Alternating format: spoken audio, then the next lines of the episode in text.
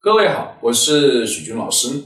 马上呢就要过年了，而现在过年呢，对于部分人来说呢，往往是有比较大的压力的。那么这些压力主要来自于哪呢？很大一部分的比例呢，来自于哦各种各样的提问，七大姑八大姨、爸爸、爷爷奶奶各种各样的提问，甚至包括自己有时候也会问别人一些问题。那么在二零一八年的时候呢，就有过一个这样的统计。问了过年的时候被问到什么样的问题是比较尴尬的？那么排名前三的问题呢是这样的三个。第一个呢是收入的问题，比如说工资多少呀，年终奖多少呢？第二个呢则是呢这个对象的问题，哎有女朋友了吗？有男朋友了吗？哎怎么不带回来呀？等等。而第三个呢则是成绩的问题，主要是问小孩子，比如今天考试数学考几分呢？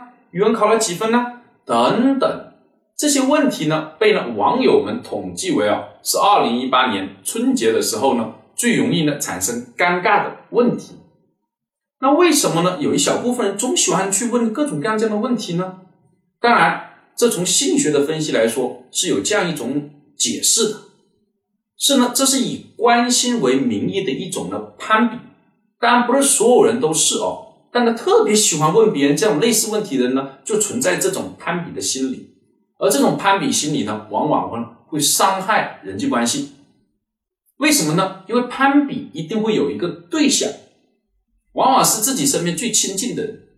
无论问哪一个问题，都会有个对象，要么你好，要么他好。比如说收入的问题，你问别人了，哎呦，今年年终奖多少？哎，他说出了一个数字，哎，那一比较，假如说他的高。你的身边的跟他同龄的人呢低，很亲近的人低，比如说你的儿子很低，哎，低过他很多，你心里就不舒服。